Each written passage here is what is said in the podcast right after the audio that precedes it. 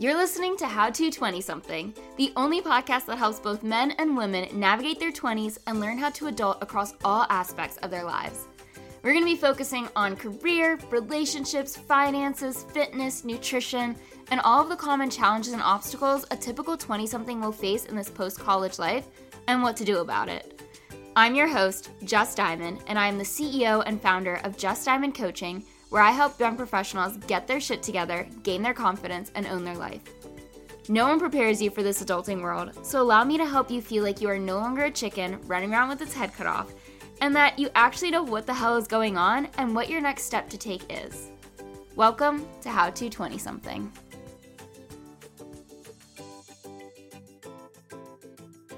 Welcome back to another episode of How to 20 Something. I have to say that today's topic is probably one of my favorite things to talk about. I mean, honestly, everything I talk about on here is a favorite topic, but I guess this is the most important one to begin taking immediate action on.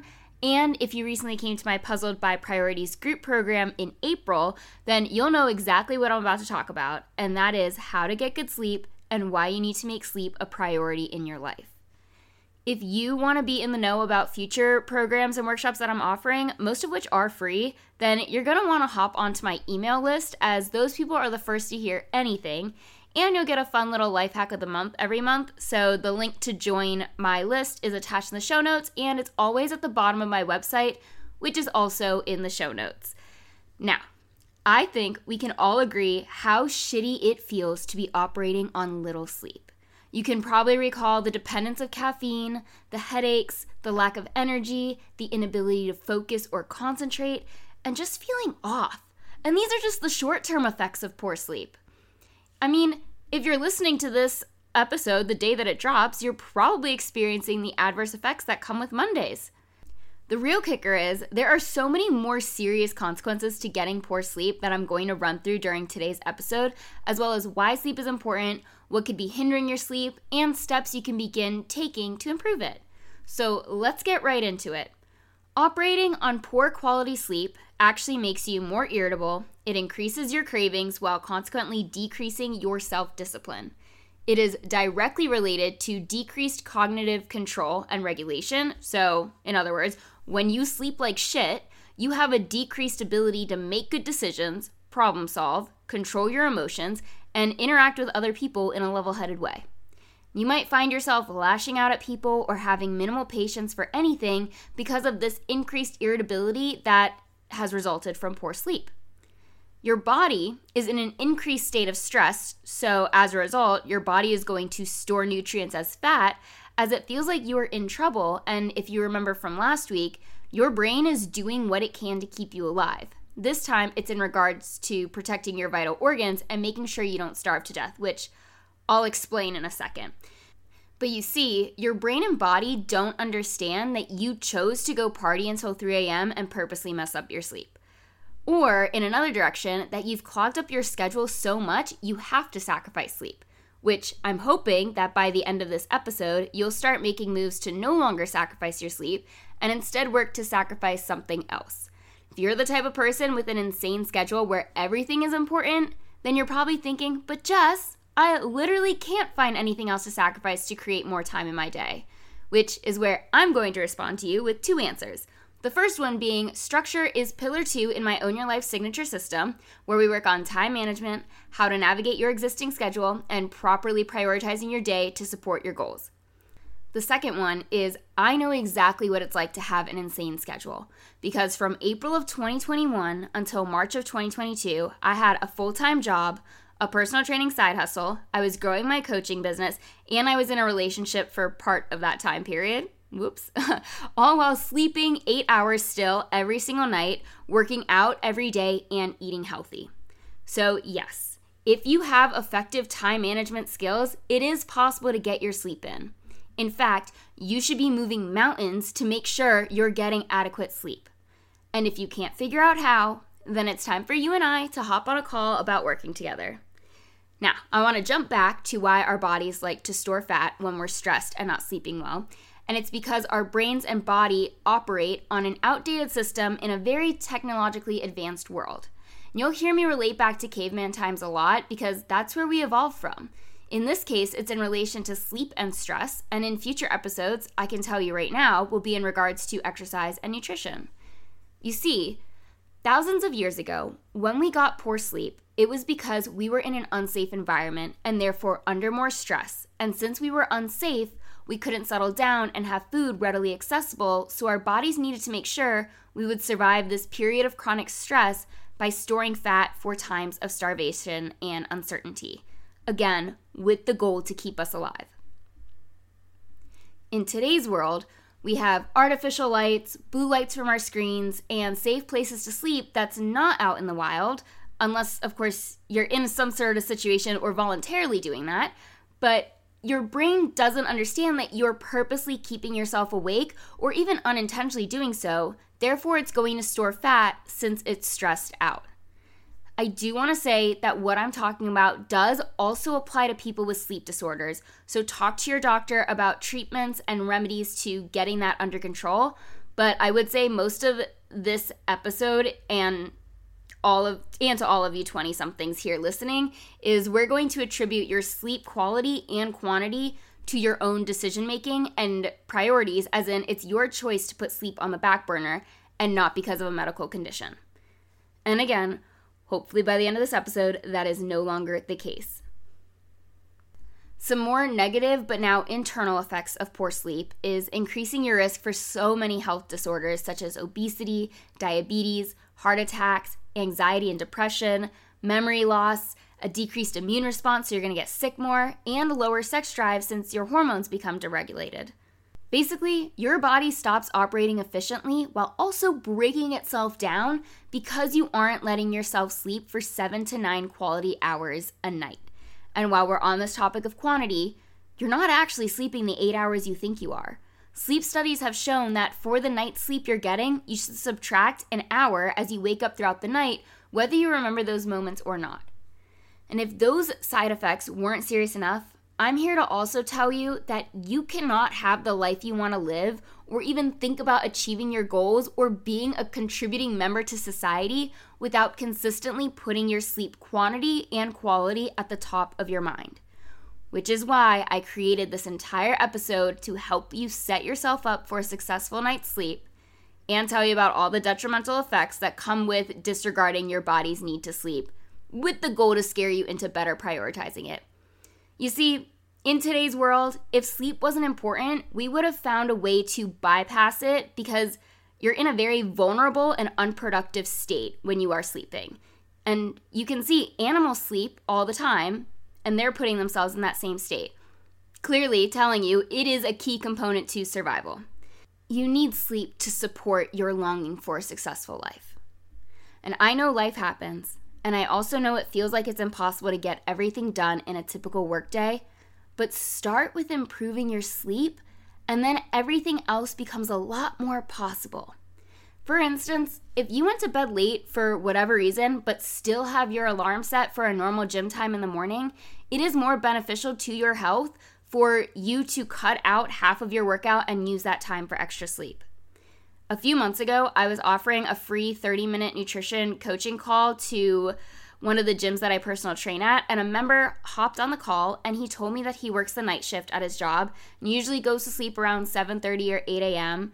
and then wakes up for the noon class. And I told him that that is the equivalent of me telling him that I'm going to bed at 10 or 10:30 and waking up at 2 a.m. to go work out. And he quickly realized how ridiculous that sounded and what he was unintentionally doing to his body. And he reaped all of the benefits that sleep has to offer once he stopped interrupting it for the noon class. So, for all of you night shift workers out there, ask yourself if you had a 9 to 5, would you work out before work or after work? And go from there. Or if you even worked from 7 a.m. to 7 p.m., would you choose would you want to work out before work or after work? I mean, honestly, based off of my clients, I've had nurses and pharmacists where they're on their feet and working 12 hour shifts. I advise them not to work out during like the days that they're working. I'd tell them those are the days for recovery and then your days off are the days you can go work out. But I'm just getting at do not wake up in the middle of the day your like night, quote unquote, but day to work out as you're screwing up your sleep. Whatever your sleep schedule is, You need to be as consistent as you can be. I'm not saying you can never have a fun night out or travel. I'm just saying that it shouldn't be every single Friday and Saturday night where you're staying out till close. And when you think about it, you're basically putting yourself into jet lag every weekend when you do stay out that late and then sleep in the following day. It's like if you flew from Florida to California for 48 hours and expected yourself to be ready to go and fu- like functioning normally come Monday. Do you realize how insane that sounds? Yet you continue to do that to yourself regularly, only without the fun trip to California. I'm gonna switch gears. We're gonna switch from the negative effects of poor sleep to talking about all of the wonderful things that sleep does for you. For starters, sleep is the foundation to a thriving, productive, mentally secure, and focused mind, and it is an essential component to your overall mental, physical, and emotional well being. When you get good sleep, you are allowing your body to recover and rejuvenate muscles and tissues so your body is capable of functioning properly the next day. It's also good to note that you're stronger when you sleep better, or when you sleep longer as well, because of the recovery that's occurring during your slumber. So test your strength out when you go lift up the gym after a good night's sleep and watch the benefits and results unfold immediately. Some other benefits are your memory and learning abilities improve. Your body becomes more effective at fighting off infections so you're not getting sick as easily. You have better control over your emotions and ability to manage the stress in your life. You're able to maintain a healthy weight because the hormones that control satiety, which is regulating your hunger and fullness levels, is properly being managed. And lastly, good sleep keeps your blood pressure in check, so decreased risk of heart disease and other high blood pressure related ailments. And these benefits don't even talk about how they relate back to you being able to achieve your goals, feel good about yourself, feel happier, have better interactions with people, have more patience and control, have more self discipline, have more energy, and be able to build the life you dream of. It literally all stems from getting good sleep. All of it. Now, carving out time for sleep is step one towards making it a priority, and I just gave you so many reasons as to why you need to do that. Step two comes from a nighttime routine, and then step three is catering your entire day towards getting good quality sleep. In my experience with coaching people, steps two and three are oftentimes not even considered when thinking about needing sleep. But I'm here to tell you that your current nighttime routine or lack thereof is destroying you. If you wake up in the morning and you still feel tired, then you're not getting good sleep, so listen up. Again, this is directed towards people with no kids or medical issues, and you might want to think about not letting your pet sleep in the bed with you as they could be disrupting your sleep too. Chances are you have a pretty consistent morning routine. Yet, when it comes to the evening time, you don't have nearly as many steps and actions to prepare your body and brain for bed. You cannot just all of a sudden decide it's time for bed, put on your PJs, wash your face, and get into bed and expect it to be filled with high quality REM cycles. Your nighttime routine should really begin about two hours before you plan on being asleep. I call this process turning the volume down on life. Basically, you want your artificial environment to match nature, so as the sun begins to set, so does everything around you. This is definitely much more difficult in the middle of summer and the middle of the winter since you either have really long sunny days where the sun doesn't set until 9 or 9:30 p.m. or really short cloudy days where the sun sets at like 4 p.m. Which is why I recommend following the 2-hour rule. Turning the volume down on life looks like lowering the volume on the TV, dimming the lights in the room as well as on your screens, and lowering your voices when in conversation. We want to send the signal to your brain that it's time to start calming down and prepare for sleep. Additional things could look like preparing for the next day by straightening up your place, laying out all the clothes you need for the next day, and packing your lunch. Basically, little things you can do to make your next morning easier.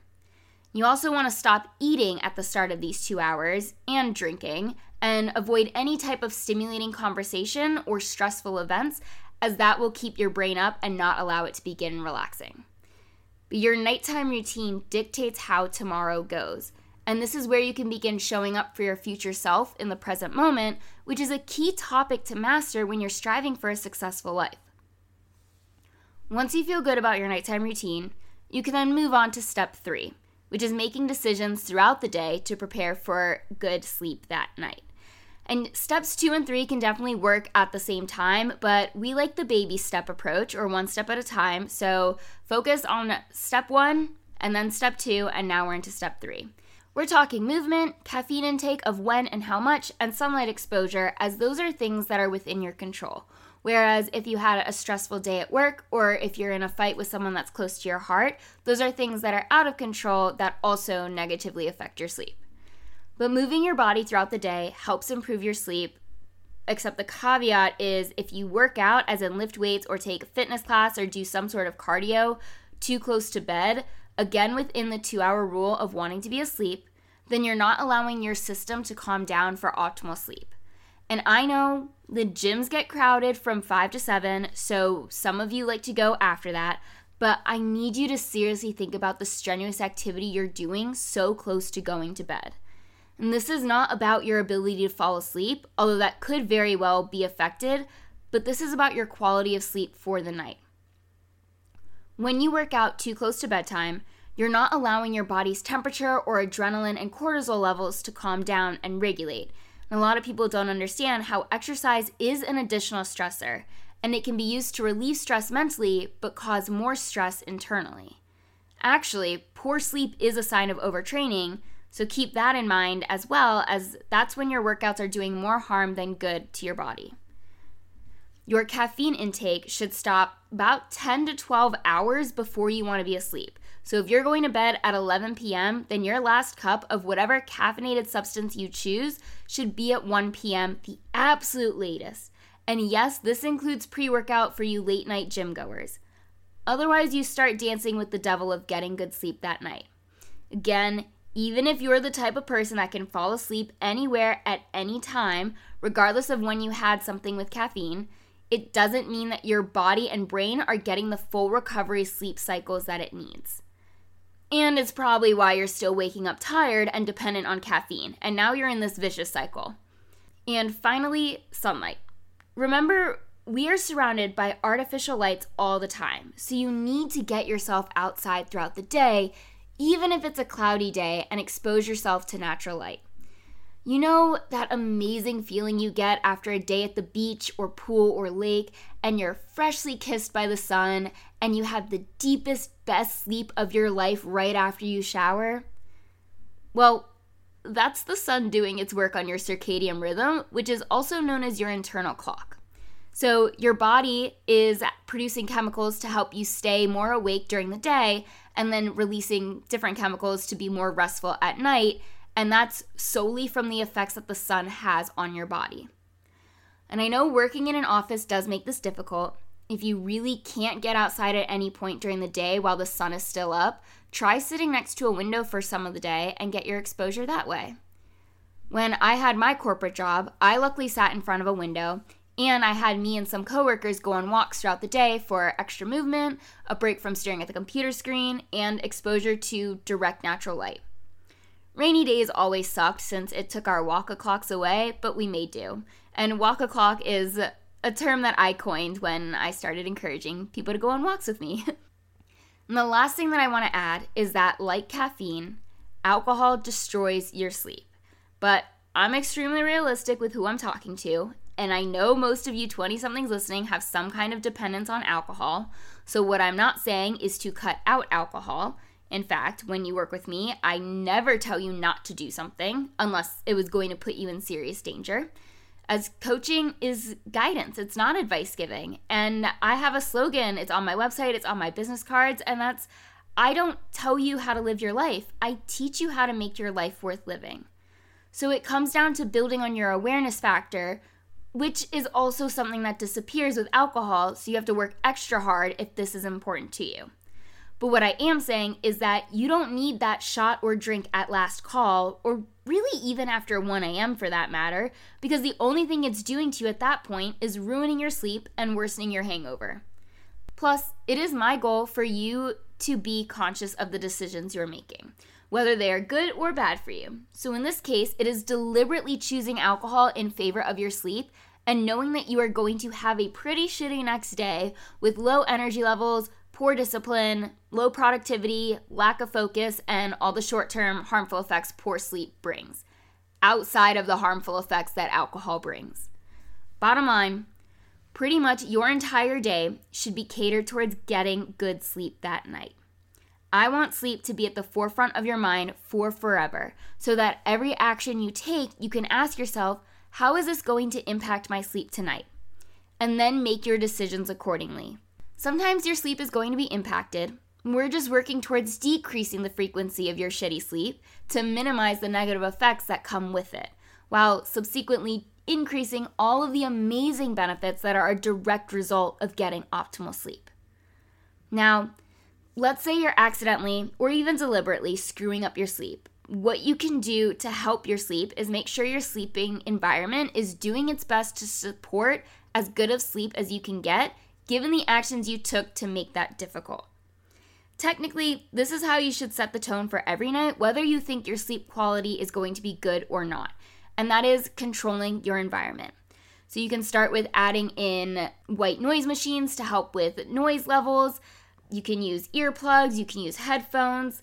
For instance, I live off of a pretty noisy street. In fact, I've had to pause talking several times during this recording because of the revving engines that obnoxiously drive by, and they do it through the night as well sometimes.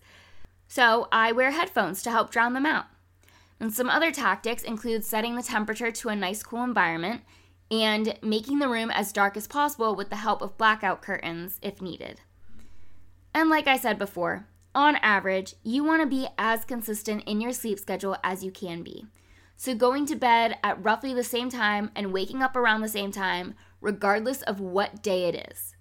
This doesn't mean you need to set an alarm for 6 a.m. on the weekends, but it does mean you shouldn't sleep until noon and put yourself in jet lag mode. And remember, I always want you to start with one thing that you can do so it can compound on itself which can mean turning off all of the overhead lights and only using accent lights two hours before you want to be asleep. Try it for a few days and see if that helps you fall asleep faster and have better quality, and then add to it with some of the other things that I've already mentioned. If I wasn't clear enough, your sleep should not be a sacrifice when it comes to a busy schedule because you need your sleep to keep your head on straight. You're in charge of your sleep for the most part, so take ownership of how you're treating your body and brain and work to get your shit together. After all, that's what I'm here to help you with. And that begins with prioritizing your sleep. And I feel like this entire episode was one giant rant, but I told you at the beginning that this was an important topic. So the rant is over. Get good sleep, and I'll be in your headphones again next week with another episode of How to 20 Something. And thank you for listening. And as always, if you want to know what it's like to work with me one on one, get on my email list to join the next live workshop that I'm offering, have a story that other 20 somethings would benefit from hearing, or if you have any questions that you want me to answer on the show, please check out the links in the show notes and you'll see the breakdown for any of the things that you need. And with that, I love you all and I wish you a wonderful rest of your week filled with good sleep and productivity. And don't forget to hit subscribe so that you're notified the moment the next episode drops. I'll talk to you later.